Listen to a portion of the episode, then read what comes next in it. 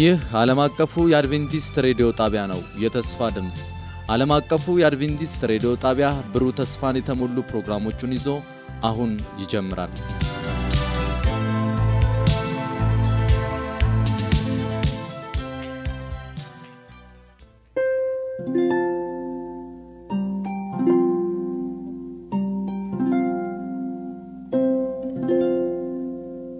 ጤና ይስጥልን አድማጮቻችን። ይህ ዓለም አቀፉ የአድቬንቲስት ሬዲዮ የአማርኛ ክፍል የመጽሐፍ ቅዱስ ጥናት ጊዜ ነው። ሳምንታዊው የመጽሐፍ ቅዱስ ጥናት በጊዜውና በሰዓቱ ተዘጋጅተን ይዘንላችሁ ቀርበናል።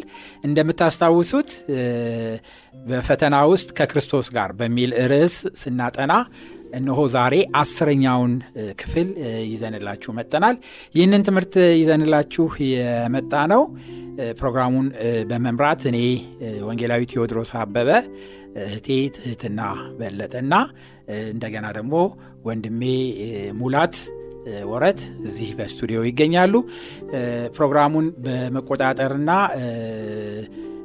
ቴክኒኩን ደግሞ በማደራጀት ወንድማችን ኢራና መላኩ ከኛ ጋር ይገኛል። እንግዲህ የዛሬው ትምህርታችን አስረኛውን ክፍል ነው ይዘን የመጣ ነው።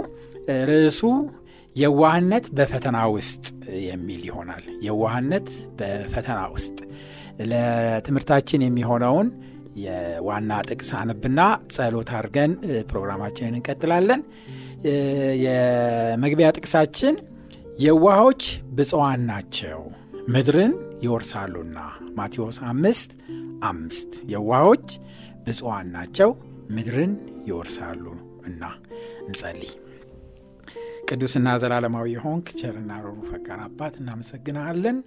አንተ ደግሞ ስለረዳህንና ቃልህን ከዚህ ሆነን እኛ እንድናስተላለፍ እድል ስለሰጠህን ክብር ምስጋና ለአንተ ይሁን። እባክህን አባት ሆይ ይህንን በመንፈስ የተጻፈውን ሕያውና ዘላለማዊ ቃል በስጋ ልናስተላልፈው አንችልም። ከዚህ ያለነውን በስቱዲዮ አብረህ እንድትሆንና የቃልህን እውነትና ብርሃን እንድትገልጽልን እንለምናለን። በየስፍራው ይህንን የሚከታተሉትን ወገኖቻችንን በተለየ ሁኔታ እንድትባርካቸው እንማጸናሃለን። ሰማይ አባት በዚህ ለሬዲዮ በተለያየ ስፍራ የጸሎት አደራ የሚሰጡን ወንድሞችና እህቶች አሉ፣ እንድንጸልይላቸው የሚጠይቁን እባክህን በተለየ ሁኔታ በሩቅ በቅርብ ያሉትን ሁሉ አድማጮቻችንን የጸሎት አደራቸውን በፊትህ ይዘን እንቀርባለንና እንድታስባቸውና እንድትጎበኛቸው እንለምናሃለን። አሁንም ቃልህን ስናጠና ማስተዋል ጥበብ ስጠን፣ በክርስቶስ ኢየሱስ ስም አሜን። እንግዲህ የዛሬው እርሳችን የዋህነት በፈተና ውስጥ በሚል ርዕስ ነው የምናጠናውና በመጽሐፍ ቅዱሳችን ውስጥ የዋህነት የሚለው ሀሳብ ብዙ ቦታ ተጠቅሶ አናየውም። ቢሆንም ግን አንዳንድ ቦታዎች ማንረሳቸው አሉ። በተለይ የተራራው ስብከትን ስንመለከት ስለ ዋህነት ክርስቶስ እዛ ያስተማረውን ሀሳብ እናያለን። ስለ ሙሴ ስናስብ በእውነት የሚያስደንቅ ነው። መጽሐፍ ቅዱስና እግዚአብሔር የመሰከረለት በምድር ከሚገኙ ሰዎች የዋህ እንደ ሙሴ የለም የሚል ምስክርነት መሰጠቱን ከማንረሳቸው መጽሐፍ ቅዱሳዊ ሀሳቦች ዋናዎቹ ናቸው። እና የዋህነት ማለት እንደው ሲተረጎም መከራን በትዕግስትና ያለማጉረምረም ተቋቁሞ ማለፍ የሚል ትርጓሜ ዛሬ ከዛሬው ትምህርታችን ላይ አግኝተናል። የሚያስደንቅ ነው በእውነት። ይሄ አባባል በጣም የሚያስደንቅ ነው። እና ቅድም ከመግባታችን በፊት ከወንድም ሙላት ጋር እየተነጋገርን ነበር። እና ስለ ዋህነት ስናስብ ኦ ገና አልደረስንበትም ገና ያልተደረሰበት ነገር ነው እያልክ ሲያወራኝ ነበር። እና በጣም ከባድ እንደሆነ የዋህነት እንመለከታለን። እንግዲህ የዛሬው የትምህርታችን ሀሳብ ዋናው ጭብጥ በዋህነትና በመከራ መካከል ያለው ግንኙነት ምንድን ነው የሚል ነው እና ይህንን በደንብ አድርገን እንመለከታለን። እንደገናም ደግሞ በተሰበርነው ነገሮቻችን ወይም ደግሞ ተስፋ በቆረጥንባቸው ነገሮቻችን በዋህነት ለሌሎች ምስክር ልንሆን የምንችለውስ እንዴት ነው የሚለውንም ሀሳብ እንዳስሳለን ማለት ነው። ወደ መጀመሪያው ሀሳብና ጥያቄ በምንመጣበት ጊዜ አንድ ሰው ይላል በዚህ በሰንበት ትምህርታችን ላይ እኛ አለ ለሌሎች የተቆረሰ ዳቦና የፈሰሰ ወይን ልንሆን ይገባል የሚል ሀሳብ ይነግራል። እና ፈተና በጣም ከባድ የሆኑ ፈተናዎች በሕይወታችን ሊገጥሙ ይችላሉ። እና በመጽሐፍ ቅዱስ ውስጥ ለምሳሌ ሕዝቅኤል ገና ወጣት በነበረበት ጊዜ ታላቅ ነቢይ ሊሆን ባለበት ጊዜ በጣም ከፍተኛ ፈተና እንደገጠመው መጽሐፍ ቅዱሳችን ላይ ተጠቅሷል እና ምን ነበረ የእሱ የፈተና ወይም ግድድሮች ምን ነበረ? ስለ መሰበር የእኛስ ልምምድ ምንድን ነው እና የእኛስ የተሰበረ የተሰበረው እኛነታችንን ወይም ደግሞ ለተሰበሩ ሰዎች ለመርዳት እግዚአብሔር እንዴት ሊጠቀምብን ይችላል? እስቲ እህታችን ትህትና እነዚህን በሚመለከት ሀሳብ እንድሰጭን ጋብዝሻለሁ። እሺ፣ አመሰግናለሁ። መጀመሪያ ያ ጸሐፊው ከተናገረው ብንነሳ እኛ የተቆረሱ ዳቦዎችና የሚፈሱ ወይኖች ነን የሚለውን ሀሳብ ሲያስቀምጥ ምን ለማለት ነው የፈለገው የሚለውን ስናስብ ምን ያህል ርቀት መሄድ እንዳለብን ለሰዎች መልካምነት ሰዎች ጥሩ እንዲሆንላቸው በህይወታቸው የተሻለ ነገር እንዲመጣ በጣም ርቀት ሄደን እዛ ድረስ ልናገለግላቸው እንደሚገባ የሚያስቀምጥ ሀሳብ ነው እና ይሄንን በጣም መጽሐፍ ቅዱስ በጣም በጥልቀት የሚያስቀምጥልን ሀሳብ ይሄ ነው። ምክንያቱም እግዚአብሔር ነው ትልቁ ምሳሌያችን።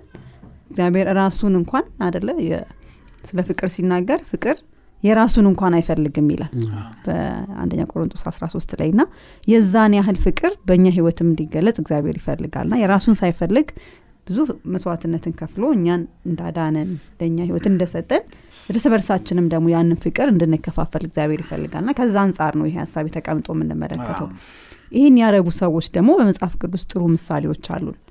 በተለይ በዚህ ክፍል አሁን ቅድም ያነሳው ሙሴን ብንመለከተው እንግዲህ እግዚአብሔር የሰጠው ኃላፊነት ከዛ ከነበሩበት የባርነት ሀገር እግዚአብሔር ተስፋ ወደ ገባላቸው ሀገር በሚጓዙበት ጊዜ ቀላል አልነበረም ጉዞ። ምክንያቱም ህዝቡ ልክ ሙሴ የነበረውን መረዳት አይደለም የነበራቸውና በጣም ያጉረመርሙበት ነበር። ብዙ ደስ የማያሰኙ ቃላቶችን ይናገሩበት ነበር። ነገር ግን እነዚህ ያንን ሲናገሩ ሊቆጣ ሊናደድ ይችላል እንደ ማንኛውም ሰው። ነገር ግን በየዋህነት ነበር እሱ ያንን ሲያሳልፍ የነበረ በትህትና ልክ እንደተባለው መጽሐፍ ቅዱስ በግልጽ እንዳስቀመጠው ሙሴን የመሰለ ትሁት ሰው አልነበረም። በዛ ሁሉ ውስጥ እያለፈ እንኳን ሁልጊዜ ለህዝቡ ትሁት ሆኖ ነበረ ሲያስተነግዳቸው የነበረው እና ይሄ ምንድን ነው እንግዲህ እሱ ልክ እንደ እንጀራ ሆነላቸው ማለት ነው። ልክ እንደተቆረሰ ዳቦ ማለት ነው። ውስጡ የሚሞግተውን ይሄ የኔነቱን ሀሳብ የራሱን ስም የማስጠበቅ ወይም ዝናውን ወይም ክብሩን የማስጠበቅን ነገር ማድረግ ይችል ነበር ልክ እንደኛ። ነገር ግን ያን መስዋዕት አድርጎ ለእነሱ መጨረሻ መድረስ እግዚአብሔር የገባላቸው ተስፋ እስኪደርሱ ድረስ ሊታገሳቸው ወሰነ ማለት ነው እና ያንን በሱ ህይወት እንመለከታለን። ከዛ ሌላ ዮሴፍም ደግሞ ስንወስደው ዮሴፍ ምን አደረገ? እንግዲህ እግዚአብሔር ተስፋ ገብቶለታል፣ በህልም አሳይቶታል፣ ትልቅ ስፍራ እንዳዘጋጀለት። ነገር ግን እዛ ቦታ ለመድረስ ብዙ ነገሮችን አየ።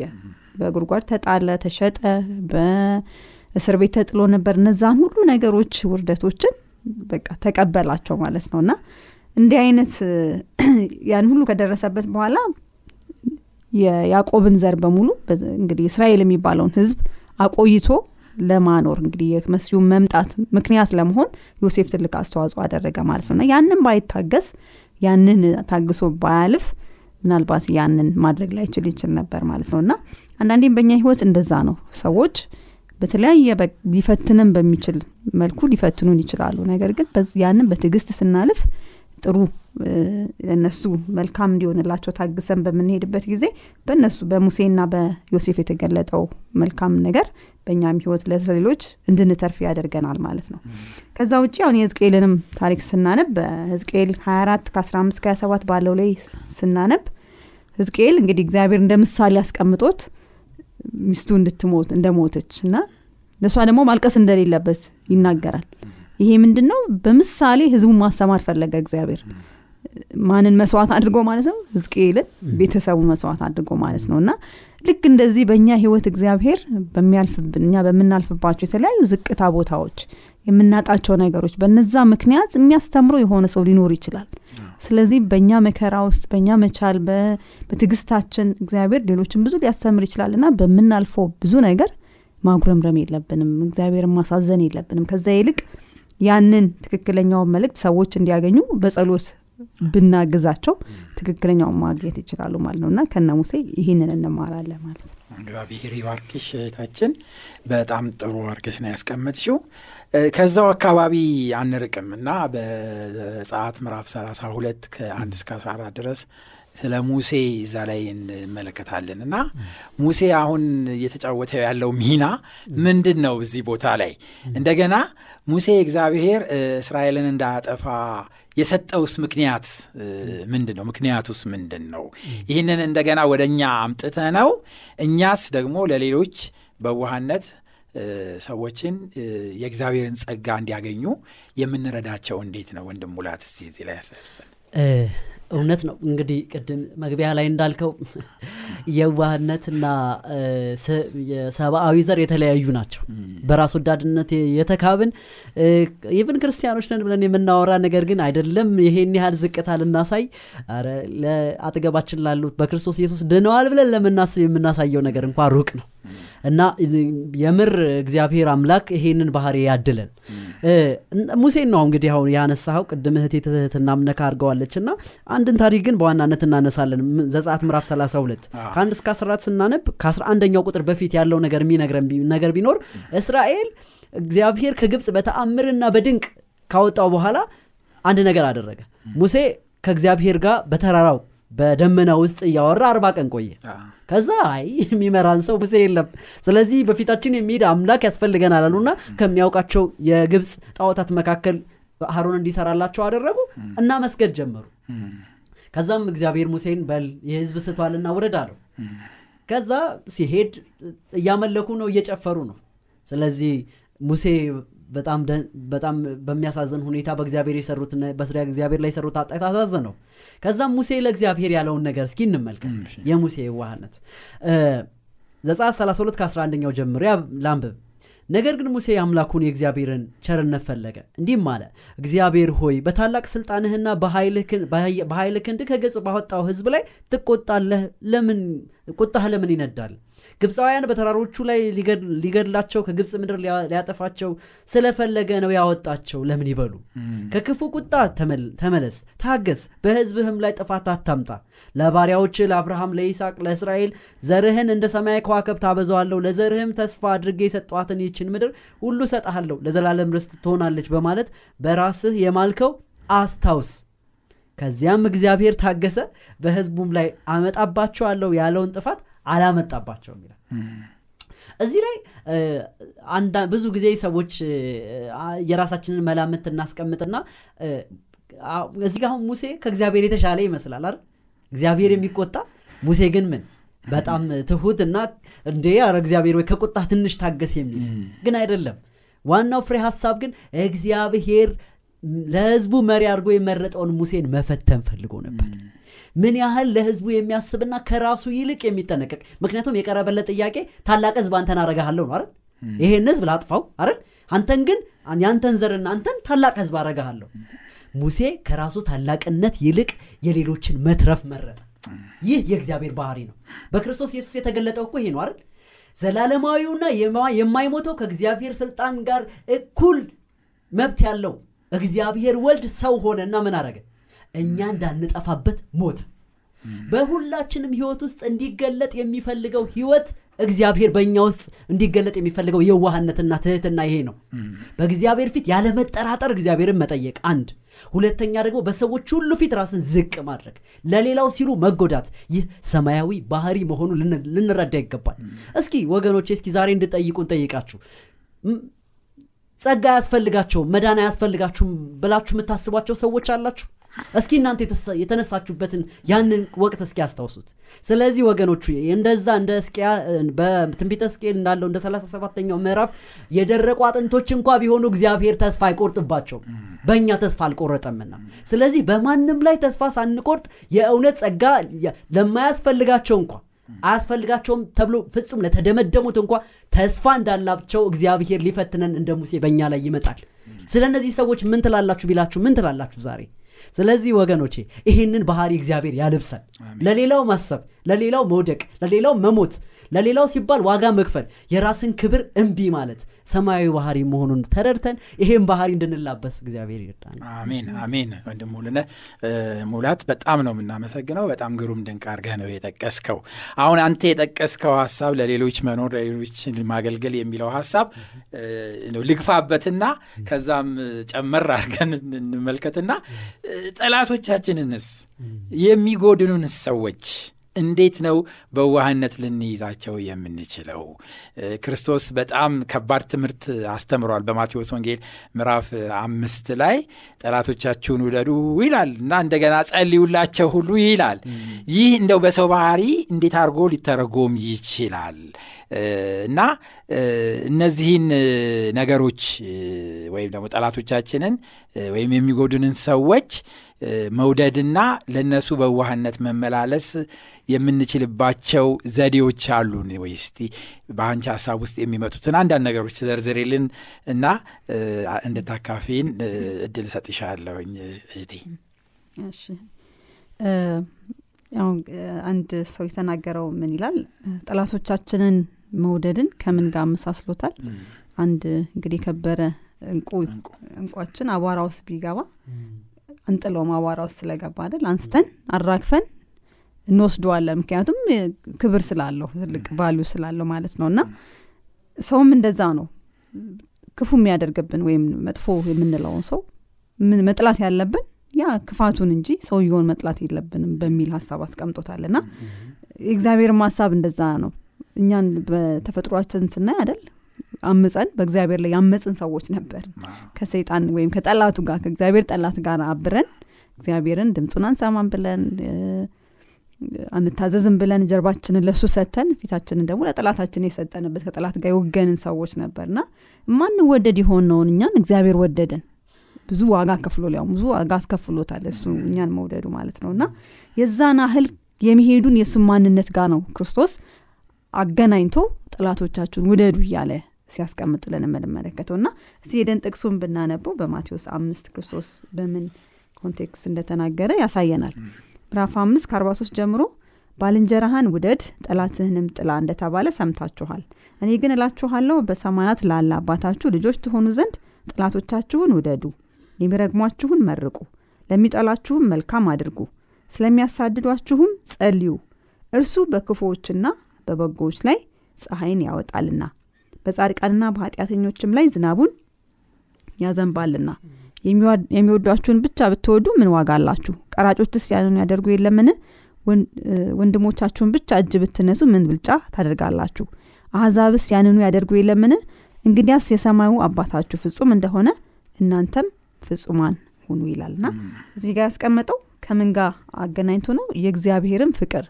እግዚአብሔር ፍቅሩን ወይም መልካምነቱን የሚያደርጋቸውን ነገሮች በሙሉ ለሚወዱት ብቻ ሳይሆን ለሚጠሉትም ጭምር ምንም ሳያዳላ ዝናቡንም ፀሐዩንም ይሰጣል።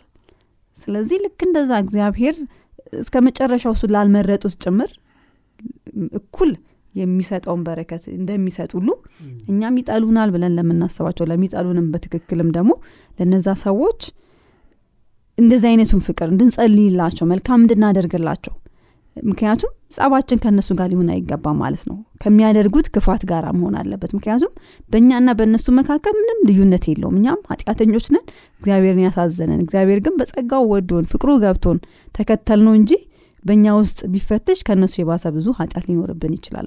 የማያስደስተው እግዚአብሔርን ብዙ ነገር እናደርግ ይሆናል። እና ስለዚህ ደካማነታችን እኛም ተገንዝበን እነሱ ልንወዳቸው እንደሚገባ እና በተለይ መውደድ ሲባል እንትን ብቻ ስሜት ሳይሆን በድርጊት የሚገለጥ መሆን እንዳለበት። ምክንያቱም እግዚአብሔር ፍቅሩን ሲገልጽልን ምን አደረገ? ዝናቡንም ፀሐዩንም ለድጎችም ለክፎችም ያደርግ ነበር። እንደገና በመስቀልም ድረስ ሳይቀር ፍቅሩን ገልጾልናል ና በድርጊት የምንገልጻቸው ነገሮችን ለማለት ነው። ፍቅር ውደዱ ብሎ ሲናገር ማለት ነው። እና የሚወዱን ብቻ ሳይሆን የሚጠሉንም ሰዎች መልካም ልናደርግላቸው ይገባል። በዛ አማካኝነት እንግዲህ ወደ እግዚአብሔር እንዲመለሱ ወደ ትክክለኛው መንገድ እንዲመለሱ ምክንያት ልንሆን እንችላለን በምናደርገው መልካም ነገር ማለት ነው። እና ያህ ደግሞ በራሳችን የምናመጣው ሳይሆን እግዚአብሔር ራሱ የሚሰጠን ትልቅ ስጦታ ነው። ምክንያቱም የሰማይ አባታችሁ ፍጹም እንደሆነ እናንተም ፍጹማን ሁኑ ይላልና ያንን ለመቀበል ፈቃደኛ ከሆንን እግዚአብሔር የእሱን ባህሪ በእኛ ውስጥ እንድናዳብር እድል ይሰጠናል ማለት ነው። እግዚአብሔር ይባርክሽ ትህትና። በጣም ግሩም የሆነ ሀሳብ ነው የሰጠንሽን። ግን በመጨረሻ ስትናገሪ ከዛ ልነሳና ወደሚቀጥለው ሀሳብ እንዲሄድ እፈልጋለሁኝ። እዛ ላይ ምን ብለሻል? እግዚአብሔር ምሳሌያችን ነው እና ለክፉዎችም ለደጎችም ዝናብን ያዘንባል፣ በክፉዎችም በደጎችም ላይ ፀሐይን ያወጣል። የሰማይ አባታችሁ እንዲህ ካረገ እናንተም እንደዚሁ አድሎ ሳታደርጉ ይህንን ተከተሉ የሚል ነው እና ወደ ክርስቶስን በምንመጣበት ጊዜ ክርስቶስ በዚህ ምድር ላይ ሲኖር በጣም ከፍተኛ የሆነ የዋህነትና ትህትናን አሳይቷል። በተለይ በተለይ ደግሞ የክርስቶስ ኢየሱስ መስቀል ወደዛ በምንሄድበት ጊዜ በመስቀሉ ዙሪያ ክርስቶስ በምን አይነት ትዕግስትና የዋህነት እንደተመላለሰ ስናይ በጣም ከባድ ነው። ግን ያንም ብሎ ዝም አላለም። እሱ ትሁት ሆኖ ዝም አላለም። ምንድን ነው ያለው ክርስቶስ? ከእኔ ተማሩ እኔ የዋህ በልቤም ትሁት ነኝና አለ በማቴዎስ 11 29 ላይ። ጴጥሮስም ይህንን ጨምሮ ክርስቶስ ምሳሌ ትቶልን አልፏል እያለ ይነግረናል። እና ታዲያ እኛ እንኳን አይደለም እንደዛ አይነት መከራ አይደለም አንድ መስሪያ ቤት ሄደን ወይም አንዱ ቢሮ እንኳን ሄደን በአግባብ መንገድ የማያስተናግዱንን ሰዎች እንዴት ነው መልስ የምንሰጣቸው? ከዛ ጥሩ ምሳሌ መሆን የምንችለውስ የክርስቶስን ባህሪ ለሌሎች ማንጸባረቅ የምንችለውስ እንዴት ነው? በዚህ ላይ ሙላት ተጨማሪ ሀሳብ ብትሰጠን። እውነት ነው። እንደውም ጴጥሮስ የሚያነሳው እንደው ጴጥሮስ የሚያነሳው ነገር እጅግ ከባድ ነው። ይሄ ባሪያና አሳዳሪ የሚለውን ነገር አንስቶ እንዲህ አይደለም ሊኖርበት የባርነት ታሪክ እኛ አፍሪካውያን ስናስበው ይዘገንናል አይደል? በባሪያዎች ላይ የተከናወነው ነገር ሲነገር እጅግ ይዘገንናል እንኳን ሊኖርበት ነገር ግን የዋህነት እዛ ድረስ ይወርዳል ነው ጴጥሮስ አባባሉ። እንደውም የጴጥሮስ ጴጥሮስ ሲያነሳ አብረን እስኪ እናንብብ። በአንደኛ ጴጥሮስ ምዕራፍ ሁለት በአዲሱ መደበኛ ትርጉም ነው የማነበው። እናንተ አገልጋዮች ሆይ ለድሆችና ለገሮች ጌታችሁ ብቻ ሳይሆን ለሚገርፉት ማለት ነው ለክፉዎቹም በፍጹም አክብሮት ታዘዙ። ለሚገርፍ አሳዳሪ ለጥሩዎቹማ መልካም ጥሩ ሆሞ መልካም ነው። ነገር ግን እጅግ ለሚያንገላቷችሁና ለሚያሰቃዩችሁ ጌቶቻችሁ በፍጹም በፍጹም አክብሮት። ታዲያ ለምንድን ነው ይሄን የሚያደርጉት ሲል 19ኛ ቁጥር ስለ እግዚአብሔር ሲል የግፍ መከራን የሚቀበል ሰው ምስጋናን ያገኛል። ትህትና የሚያላብሰን ነገር ቢኖር አንደኛ የእግዚአብሔርን ባህር ያለማምደናል ሁለተኛ አስቡት እስኪ ክፉ ለሚያደርግባችሁ ሰው አንድ ቀን አሸንፋችሁት ሰማይ ስታገኙት። ይህ የዋህነት ከእግዚአብሔር ካልሆነ መቼም ሊመጣ የሚችል አይደለም። ስለዚህ ይሄን እስኪ አድማጮች እንዲስሉት እጋብዛለሁ። ባሪያ የሆነ ሰው ፈቃድ የሌለው ሰው ደግሞ ምንድን ነው የሚያሳድረው ያ ጌታው ደግሞ የሚያሰቃየው ባሪያ በትህትና እንዲታዘዘው መጋበዝ። ይህ ሰማያዊ ባህሪ ካልሆነ በስተቀር ሰው የሚችለው አይደለም። ታዲያ ክርስቶስ ኢየሱስን እንደ ምሳሌ ያነሳል ጴጥሮስ። ልቀጥል ቁጥር 13 ቁጥር 21 የተጠራችሁትም ለዚሁ ነውና ምክንያቱም ክርስቶስ ስለ እናንተ መከራን የተቀበለው የእርሱን ፈለግ እንድትከተሉ ምሳሌ ሊተውላችሁ ነው። ይህ ለሁላችንም ነው ወገኖቼ። እርሱ ኃጢአትን አላደረገም በአፉም ተንኮል አልተገኘም። ሲሰድቡት መልሶ አልተሳደበም መከራ ሲደርስበት አልዛተም።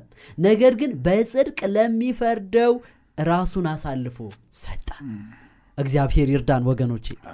እኛ ራሳችን እኮ ፍትህን እናመጣለን ብለን ብዙ ጊዜ እንደፈጥጣለን ብዙ ነገር። ነገር ግን ፍትህን ለሚያደርግ በዙፋኑ ላይ ላለ ደግሞ ፍትህን ለማያጓድለው ለአምላካችን ራሳችንን አሳልፈን በመስጠት የእሱን ፍትህ መጠባበቅ እጅግ መልካም ነው። ክርስቶስ ዝም አል አይደል?